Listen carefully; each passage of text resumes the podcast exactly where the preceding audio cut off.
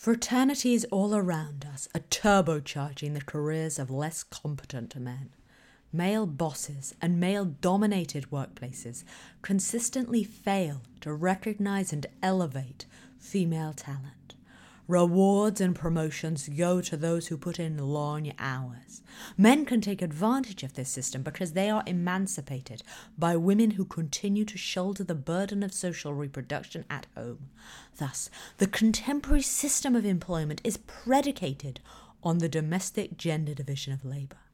Entrenching their first-mover advantage, the male nomenclatura tends to disregard women's expertise and resist family-friendly reforms. So, if you really want to level the playing field, it's time to smash the fraternity.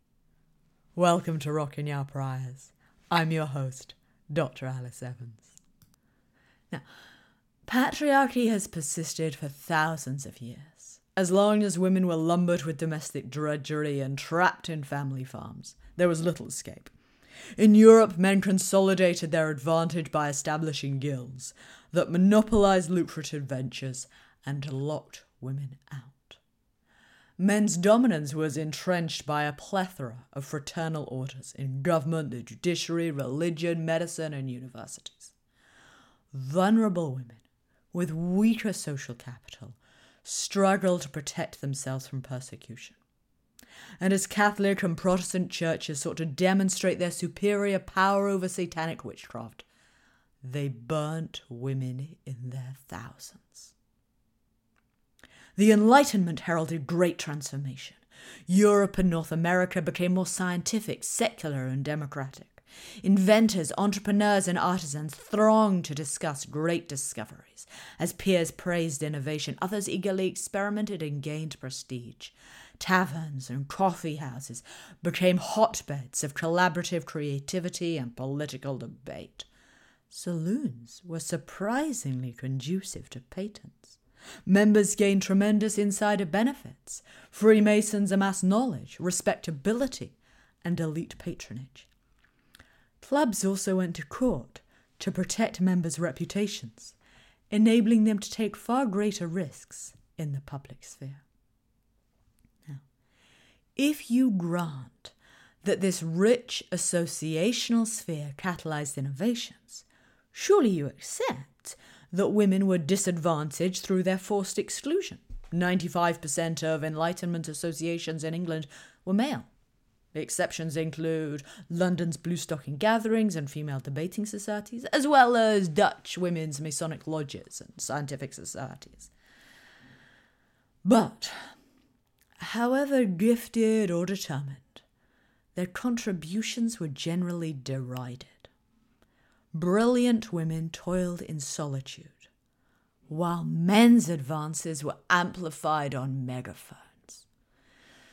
Economic growth in the 20th century eroded gender inequalities. Seeing growing returns to skilled work, parents invested in education. Contraception, infant formula, electricity, and washing machines were time-saving engines of liberation.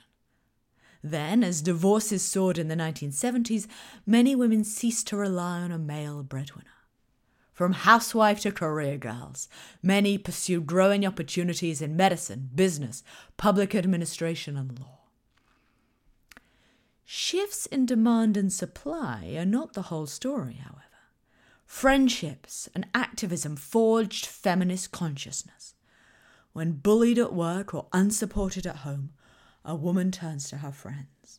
They empathize, lambast unfairness, and celebrate shared victory. At West Point in the 1980s, women were far more likely to advance if they had female peers. So too in STEM today, female peers increase women's chances of graduation. And as more women thrived in traditionally masculine domains, others ceased to presume them less intelligent. Continued progress is not inevitable.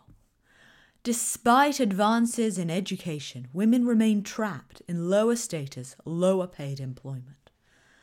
The same old medieval barriers, care burdens, and fraternal capital scupper 21st century progress. As long as social reproduction is outsourced to women, they tend to choose, in inverted commas, university courses and career paths that are compatible with care. But even when mothers apply for managerial roles, Europe and North American employers tend to discriminate. Fathers incur no such penalty. Gender, not race, is also the primary cause of black women's lower earnings. Men are uniquely able to capitalize on higher paying jobs with longer hours. And so they leapfrog up the career ladder. Yet regardless of productivity, men are more likely to be promoted if their immediate boss is a man. So, what's impairing men's judgment? Why are they so blinkered to women's expertise? Male bonding is part of the story, building respect and trust. Homosocial schmoozing, talking about sports and sharing smoke breaks, accounts for over a third of the gender pay gap at one Asian bank. Likewise, in US big oil, where women comprise 38% of entry-level posts but only 10% of executives, one woman explained, "The men at upper management were quite comfortable making seat-of-the-pants decisions together. They had lunch together, played golf together, trusted each other. If someone is going to make a seat-of-the-pants decision, the other guy is going to say, fine.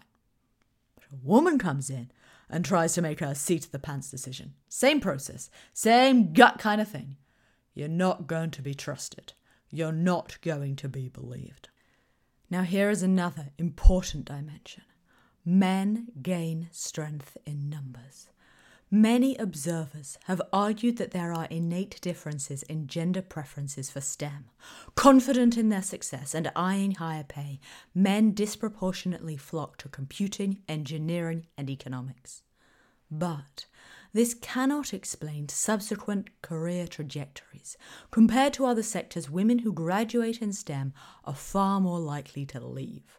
Instead, small initial differences in preferences have enabled men to establish gatekeeping dominance. In male-majority undergraduate classes, men speak for longer, interrupt more frequently, and are much more assertive. Lone women lack influence. Even when women achieve top grades in physical sciences, the male majority rarely rate them as knowledgeable or want to study together. Sexism exists in STEM long before the motherhood penalty kicks in.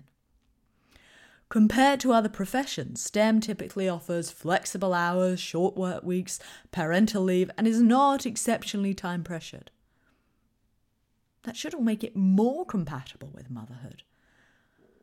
So why do qualified women exit in droves? The fraternity is the problem. In Norway and North America, male-majority workplaces hemorrhage female talent. This fact alone explains STEM's exceptionally leaky pipeline. Wherever men predominate, like San Francisco's tech firms, women face a gauntlet of hostile scrutiny. In entirely male municipal Italian councils, female mayors are less likely to survive their term. Anticipating low support, women are often reluctant to put themselves forward as leaders of male-majority teams. Their contributions are dismissed and derided, while men free ride on fraternal capital. When a female economist co-authors with men, it does not improve her career prospects. She gets zero credit. Meanwhile, men's contributions to group works are recognised and ultimately rewarded with tenure. Sociology, curiously, has no such bias. Though historically male-dominated, women are now 60% of PhDs and have built a more egalitarian culture.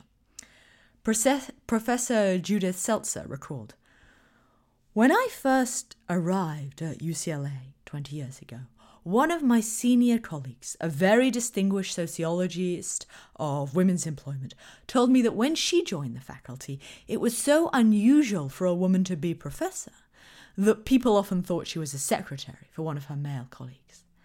That mistake would not happen today. And here's another question. What blocks family-friendly workplaces? Mothers, as compared to fathers, are much more likely to feel burnt out, be reluctant to even discuss burnout, worry they will be judged for working flexibly, and fear that remote work will jeopardize their career prospects. As chronicled in a recent McKinsey survey of 423 US and Canadian companies, these concerns are heightened when women are alone, encircled by male colleagues. But if mothers are too anxious to even ask for flexible work, what hope is there for reform? Pharmacy is an exception, however. Once male-dominated, it has become more female-friendly, thanks to three structural shifts. First, large pharmacy chains like CVS, hospitals, and mail-order companies have replaced independent drugstores. Second, improved technology and insurance coverage mean that any pharmacist can access client records. A third important shift is product standardization. So as a result of these commercial, technological, and organizational changes, pharmacists can now substitute for each other. This means that women can work part-time with no loss in pay. The gender pay gap has narrowed. But note, this best-case scenario of egalitarian transformation did not result from male managers' enlightened self-interest. New question. Why is sexual harassment rarely punished? The darkest side of fraternal capital is a violent culture of impunity. Sexual harassment remains rife in male-dominated industries and under male management. Whether it is US gymnastics, campus fraternities, the UK police force, or the Catholic Church, organisations that protect perpetrators encourage further assaults. Simone Biles articulated it perfectly. I quote, "I blame Larry Nasser, and I also blame an entire system that enabled and perpetrated his abuse."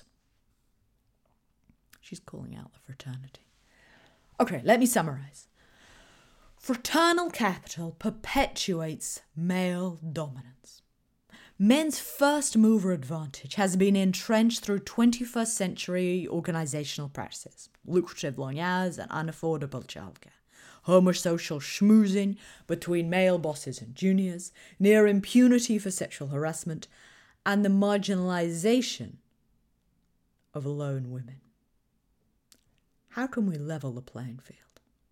What about more workplace flexibility? Yes, mothers could then work longer hours, but they typically anticipate resistance from male majority nomenclatura. So as long as there are sufficiently qualified men eager to demonstrate dedication through long hours, managers needn't accommodate caregiving. Lacking hope for reform, lone women are far more likely to leave. Workplaces become more egalitarian when their gender composition changes, as women gain strength in numbers and seniority. Avenues to this end include subsidised childcare, much more flexible and substitutable remote work, as well as gender quotas or payroll cuts for female management. Labour shortages could help boost women's bargaining power, so long as their jobs aren't automated or usurped by men. But unless we smash the fraternity, our organisations will continue to power charge less competent men. Thank you very much. I'm Dr. Alice Evans. Thank you for listening.